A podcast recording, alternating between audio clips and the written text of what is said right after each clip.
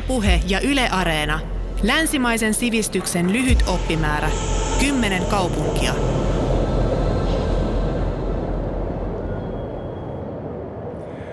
No ensimmäistä visitistä on tietysti normaali turisti, turistikäynti. Et siinä nyt ei ole mitään, mitään kovin ihmeellistä. Mutta että tämä Lontoo sinänsä, niin sehän on minulle kaksijakoinen. Siinä on 60-luku ja sitten on 90-luku ja, ja, ja, ja siitä eteenpäin. Kauanko olet asunut siellä kaiken kaikkiaan? Yhteensä olen asunut äh, neljä äh, plus kahdeksan vuotta. Ja tosiaan eri aikoina, eri, eri vuosikymmenillä. Olit tosiaan toimittajana BBCn suomenkielisessä toimituksessa ja Ylen Lontoon kirjeenvaihtajana jo 60-luvulla. Millainen paikka Lontoo oli tuolloin nuorelle miehelle? No sehän oli tietysti niin sanottu swinging London. Siellä oli kaikki Beatles, Beatlesit ja, ja, ja Twiggit ja kaikki nämä äh, nuorisoidolit. Että sehän oli hyvin tällaista, tällaista niin kuin nuorelle miehelle hyvin mielenkiintoista. Millaista oli työskennellä BBCn suomenkielisessä toimituksessa? No ensinnäkin se erohan oli Suomeen, että Suomihan oli silloin vielä hyvin vahvasti niin kuin Neuvostoliiton vaikutuksen alaisena. Ja, ja siellä oli ihan toisenlainen äh, vapaampi henkinen ilmapiiri, että se oli, se oli erittäin terveellistä päästä sellaiseen vapaampaan ilmapiiriin tästä Suomen ahtaasta, ahta, ahtaasta niin kuin Neuvostoliiton syleilystä ja kylmän sodan syleilystä. Se oli niin kuin yksi merkittävin asia. No sitten siellä oli aivan loistavia ää, työtovereita.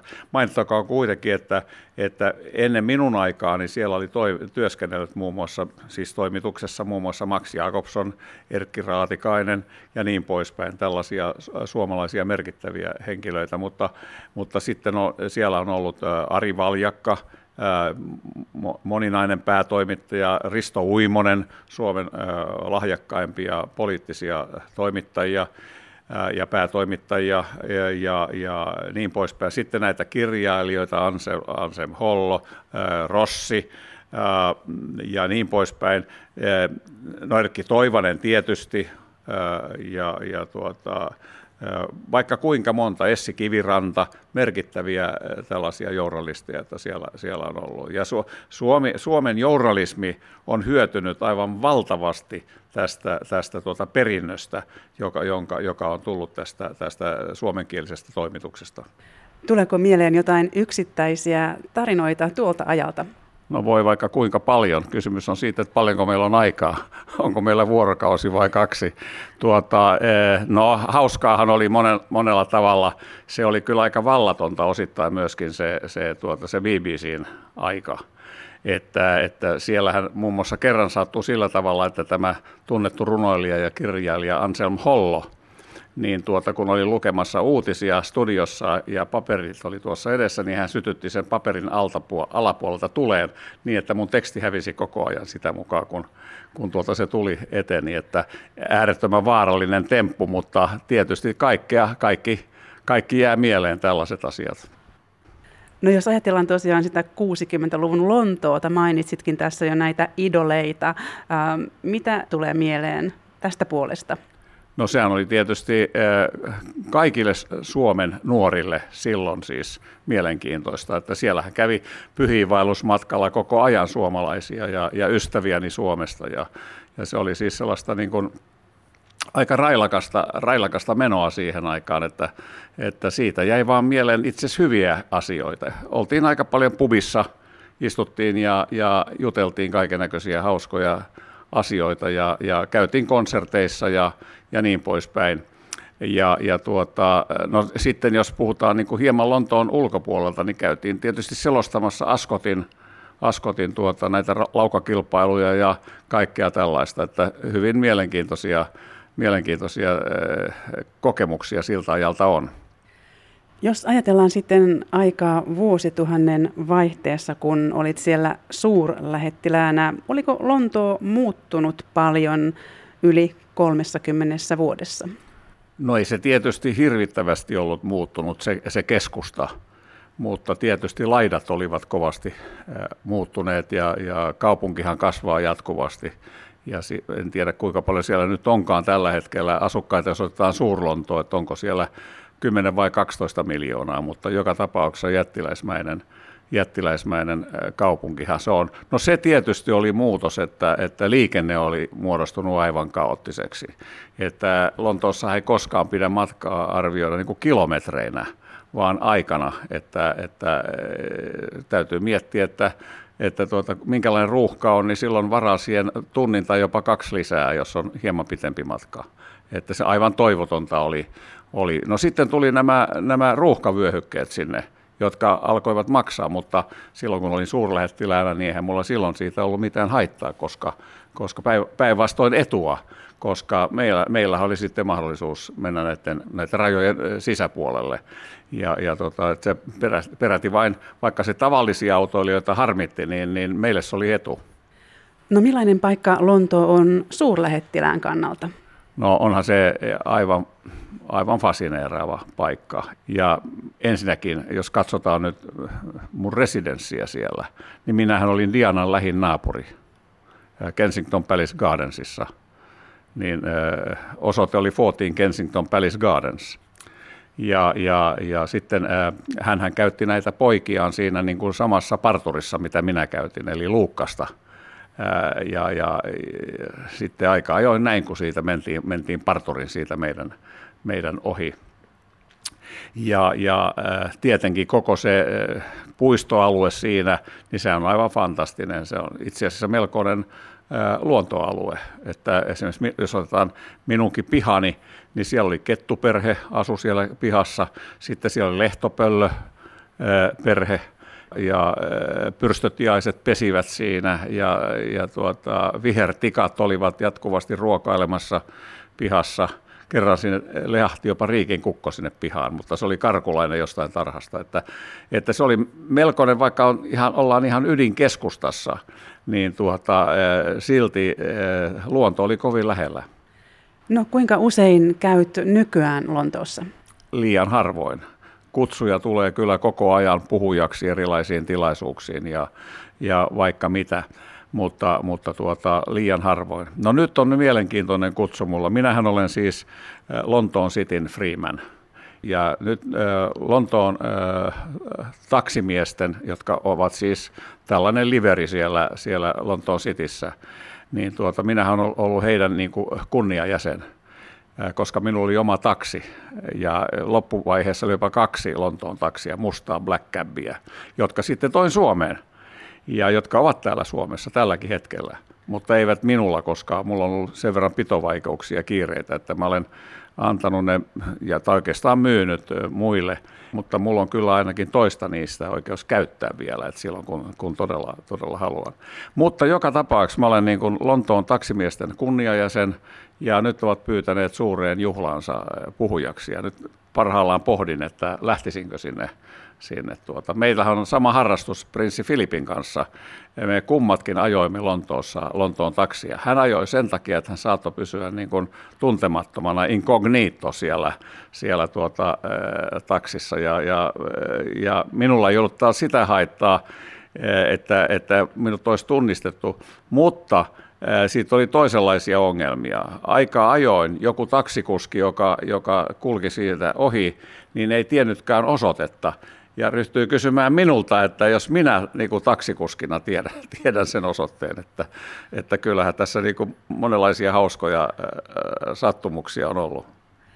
Mitä muuten tarkoittaa siis tämä Lontoon Cityn vapaa kansalainen? Mitä se merkitsee? Se on 1200-luvulta periytyvä, siis tällainen eri oikeus. Ja, ja, tuota, e, e, ja minullahan on oikeus tuota, kuljettaa karjalaumani London Bridgein yli – ja sitten, äh, sitten kun minut joka tapauksessa hirtetään, niin se hirttäminen pitää tapahtua silkkiköydellä, koska silloin se äh, kärsimys on lyhyempi ja se jälki on kauniimpi, että, että tällainen.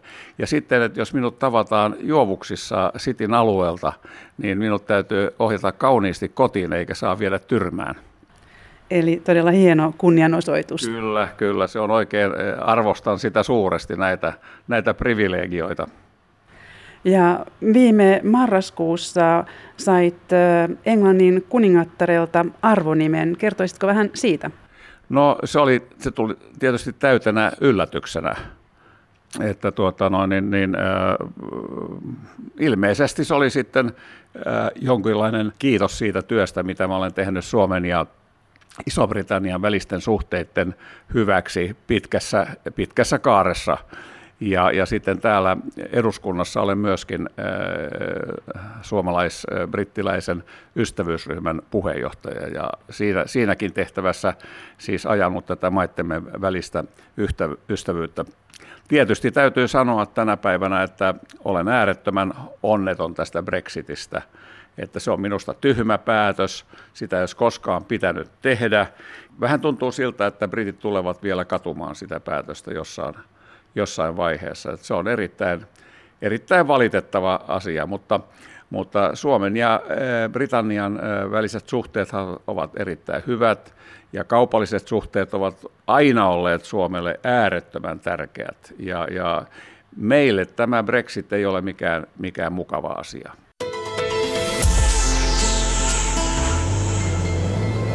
Yle Puhe. Pertti Salolainen, me puhutaan Lontoosta, joka on ollut kotikaupunkisi useampaan otteeseen ja jossa olet muutenkin paljon käynyt. Lonto on varsin vanha kaupunki Pariisin tapaan. Roomalaiset perustivat sen jo noin vuonna 50 ja kaupungin englanninkielinen nimi tulee latinankielisestä nimestä Londinium. Ähm, onko näistä roomalaisten ajoista jäljellä vielä jotakin nähtävää siellä? No minä en ole kyllä nähnyt mitään erityistä siellä, että en ole sitä suoraan sanoen myöskään käynyt etsimässä, että varmaan siellä on jotakin, jotakin tuota, eh, rakennusten eh, perustoja tai jotain sen tapasta. Varmasti jotain löytyy, mutta kuten sanottu, niin en ole itse käynyt niitä, niitä koskaan etsimässä ja tarkistamassa, mutta se on ihan totta, että, että, että roomalaiset perustivat ja, ja, ja, ja tuota, hallitsivat äh, muutama sata vuotta sitä. Mutta sitten kun puhutaan yleensä, että mitä sieltä löytää näistä vanhoista asioista, täytyy aina muistaa, että Lonto on palannut pariin kolmeen kertaan ja, ja ihan perusteellisesti. Ja, ja sen takia niin siis sitä var, kaikkein vanhinta, niin sitä on kyllä todella vähän, vähän jäljellä. Niin esimerkiksi St. Paulin kirkko on hävitetty ja rakennettu monta kertaa. Kyllä. Briteillä on sellainen, sellainen tuota, tapa, että, että erittäin suuressa arvossa pitävät näitä, näitä vanhoja instituutioita ja vanhoja rakennuksia. Ja sodan aikanahan oli, oli saksalaisten V-rakettien pommituksessa oli valtavia, valtavia vaurioita oli, oli Lontoossa. Ja lontoolaisethan pakenivat näihin, näihin maanalaisten tuota, rautateiden tunneleihin näitä pommituksia, mutta että todella oli, oli hirvittävää tuhoa oli sodan aikana Lontoossa. Mikä on Lontoon historiassa mielestäsi kiehtovinta? No sanoisin, että se on sama historiassa kuin, kuin Lontoossa yleensäkin, että sanoisin näin, että vaikka Lonto on suuri ja siellä on suuriakin rakennuksia, City ja niin poispäin, niin silti mä sanon, että Lonto on jättiläismäinen pikkukaupunki. Että siis sen Lontoon sielu on pikkukaupungin sielu. Eli, eli siinä on siis, se on melkein niin kuin sillä tavalla, että se on niin kuin, eh, yhdistänyt näitä tietynlaisia, suomeksi sanottaisiin vanhan ajan kauppaloita ja kirkonkyliä. Ja, ja osa niistä on aina jäänyt sitten siihen, siihen paikoilleen. Eli, eli ne eivät ole lähteneet siihen valtavaan, valtavaan kasvuun. Ja, ja sen takia siinä on tämmöinen sympaattinen ää, pikkukaupungin maku, vaikka se on jättiläismäinen. No mitä meidän pitäisi mielestäsi vähintäänkin tietää Lontoon historiasta, kun menemme sinne? No totta kai äh, historiasta pitää tietää aika paljonkin ja täytyy käydä tietysti äh, Towerissa ja, ja, ja täytyy käydä parlamentissa ja, ja niin poispäin ja tutustua siinä näihin, näihin tuota, vanhoihin, vanhoihin asioihin. Mutta, mutta sitten tietysti, jos, jos Lontooseen matkustaa turistina, niin tietysti täytyy käydä nämä museot, British Museum ja, ja sitten tuota kaikki nämä luonnonhistorialliset museot ja tekniikan museot ja niin poispäin. Ne täytyy tietysti kaikki käydä. Ja, ja, ja sitten erittäin suositeltavaa on esimerkiksi mennä kuuntelemaan, jos sattuu oikeaan aikaan siellä olemaan, niin, niin tuota, Albert Hallin tota, promenade-konsertteja ja niin poispäin. Niistä pääsee sitten vähän niin kuin siihen makuun, siihen, siihen Lontoon elämän makuun. Ja sitten ihan puistot, kävellä vaan puistoissa. Siis ne, on, ne ovat ihan fantastisen mielenkiintoisia paikkoja ja sitten tarjoavat semmoista mielenkiintoista rauhaa ja, ja, ja, ja kauniita kukkaistutuksia ja tällaista, että se on minusta niin kuin hyvin arvokasta, että, että ne puistot ovat siis niin kuin Lontoon keuhkot ja ihmiset menevät sinne kerta kaikkiaan rentoutumaan. Sitä mä oon aina ihmetellyt, että kun niissä puistoissa on myöskin hyvin paljon koiria, mutta miksi brittiläiset koirat osaa käyttäytyä paremmin kuin suomalaiset? Eivät ne ole usein missään, missään talutushihnassa. Ne ovat ihan vapaana ja tuota, eivät koskaan tule ärhentelemään ja, ja, ja tuota, haukkumaan, taikka puhumattakaan puremisesta. Mutta täällähän, kun kä- kävelen töölössä, niin, tuota, no, niin siellä on hihnassa joku koira, niin hyvä, että pääsen ohi, kun se joskus yrittää napata minun lahkeesta kiinni. Et mikä, mikä, tuota, mikä tässä on, että, että lontoolaiset koirat käyttäytyy paremmin? Voisiko tämä kertoa jotain briteistä ja suomalaisista? Tuskin se siitä kertoo, mutta se kertoo siitä, että ne koirat ovat saaneet olla vapaana siellä sillä tavalla, että niitä ei ole pakotettu siihen hihnaan. Meillähän on talutettava ehdottomasti hihnassa, mutta se johtuu tietysti siitä, että niitä ei ole koulutettu riittävän hyvin. No jos palataan vielä Lontoon historiaan. Kuka on mielestäsi merkityksellisin hallitsija ollut Lontoon kannalta? No se on, se on mahdottoman vaikea, vaikea kysymys. Jos, jos mä saan vastata sillä tavalla, että minun kannaltani, niin totta kai se on kuningatar, kuningatar Elisabeth. Ja, ja siihen on moniakin syitä. Mä olen erittäin monta kertaa keskustellut hänen kanssaan ja, ja joka vuosi muun muassa keskustellut Buckingham palatsissa diplomaattivastaanotolla. Ja sitten mitä pidän aivan erityisessä arvossa on se, että hän kutsui äh, prinssi Filipin kanssa äh, vaimoni ja minut äh, Windsorin linnaan yökylään jossa olimme ensin illallisella äh, BBCn pääjohtajan ja, ja, ja tuota, arkkipiispan ja eräiden muiden kanssa. Ja, ja sitten tuota, illallisen jälkeen vielä äh, prinssi Philip esitteli vanhoja suomalaisia kirjoja Windsorin linnan äh, kirjastossa. Ja, ja olimme siellä gin ja tonikilla. Ja, ja sitten tuota, niin, ää, ää, menimme yöpuulle ja aamulla sitten säkkipilli ää, oli herätyskellona säkkipilin soitto, äh, soitto tuota, no, niin herätti sitten aamulla Windsorin linnassa. Et, et tällä tavalla niin uskallan sanoa, että, että kuningatar Elisabeth on, on, on siis tuota, äh, merkittävin. Näistä muista en nyt osaa pistää niitä arvoja tärkeysjärjestykseen, näitä, näitä, näitä äh, kuninkaallisia.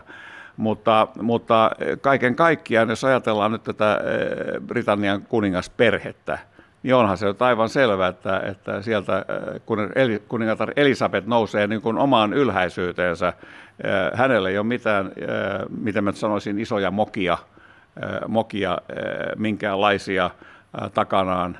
Ja, ja, ja hän on erittäin arvostettu ja, ja kunnioitettu henkilö.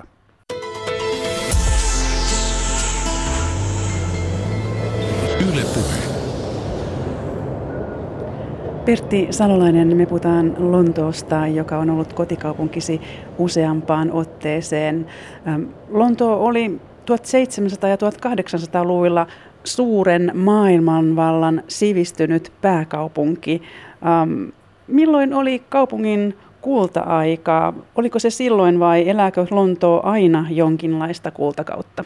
Mä luulen, että siellä elää aina jonkinlaista kultakautta ja sitten täytyy muistaa se, että sehän nyt ei ole niin kaunis se historia siitä, siitä Lontoon varallisuudesta, koska, koska sehän perustuu aika paljon sille, että rosvottiin näitä, näitä tuota, erilaisia Afrikan ja, ja Aasian maita ja tuotiin sieltä rikkauksia sitten, sitten Lontooseen, että sanoisin, että tämä, tämä, tämä niin kuin kolonialismin historia ei ole kovin kaunis, ja kun olin juuri tässä Afrikassa – Ja, ja esimerkiksi Namibiassa niin kuulin, mitä sekä saksalaiset että britit tekivät Namibiassa, niin kyllä täytyy sanoa, että hävettää. Kun oli tämä äh, brittiläisen maailmanvallan aika ja, ja Commonwealth äh, suurimmillaan alusmaita ja kaikkea tällaista, niin se on aika mielenkiintoista, että vaikka niitä oikeastaan varsinaisessa merkityksessä Commonwealth toki on, mutta se on vain enemmän, enemmän tällainen symbolinen asia. Mutta että se on brittiläinen sielu on edelleenkin se, että he ovat jonkunlaisia maailman valtiaita. Se elää heissä, heissä ja sanoisin, että, että tässä Brexitissäkin on annos sitä, että hehän nyt eivät oikeastaan ole mitään eurooppalaisia. Ja, ja, ja, ja Charles de Gaulle aikanaan oli sitä mieltä, että ei näitä brittejä pidä ottaa Euroopan unioniin, että ei ole eurooppalaisia. Ja siinä on aika paljon totta, että Briti, Brittein saaret on semmoinen äh, saariryhmä, joka kelluu siellä Atlantilla, ja se ei aina tiedä, että söisikö se äh, tuota, Euroopan äh, vai Yhdysvaltain heinäsuovasta. Toisaalta tämä teki myös Lontoosta varsin kansainvälisen kaupungin, eikö totta? Se on totta. Siis nythän, eh, näinhän voi aina sanoa, että, että, eh, että siis eh, Lontoo ei ole Britannia. Lontoo on Lontoo, ja jos kävelet Oxford Streetillä – niin ei, ei siinä kovinkaan paljon brittiläistä ole. Ne bussit ehkä on sitten ja taksit. Ne on niin kuin, tuo mieleen, että ollaan nyt brittiläisessä maailmassa, mutta todellisuudessa sieltä tulee enemmän sellaisia kasvoja vastaan, jotka eivät suinkaan muistuta perusbrittejä. Eli, eli äh, kyllä se on siis tämmöinen kansojen ja, ja rotujen sulatusuuni on, on tuota Lontoo että, että jos haluaa sitten tutustua Britanniaan, niin täytyy mennä johonkin muualle. Ei, ei, se, ei, ei se ole Britannia, se on Lontoo. Ja, ja, ja tota, no, mutta Samuel Johnsonhan sanoi jo aikanaan, ää, kirjailija Samuel Johnson sanoi, että ää, who is tired of London is tired of life. Ja, ja, ja tuota, se kyllä aika paljon pitää paikkansa, että Lontoossa on se charminsa. Jo ja osa siitä charmia on tämä kansainvälisyys. No mikä on mielestäsi tällä hetkellä se kaikkein tärkein Lontoon ulottuvuus? Onko se kenties kulttuuri ja viihde vai muoti? Sanoisin, että, että ei voi sanoa, että mikä on tärkein. Täytyy kyllä sillä tavalla niin kuin, niin kuin sitä niin kuin jakaa, että, että tämä viihde on minun mielestäni se on, siis, se on todella äh, korkealuokkaista. Hyvin paljon on, on äh, hienoja konsertteja, joista varsin monia johtaa suomalainen kapellimestari. Ja, ja äh, siis yllättävän monia.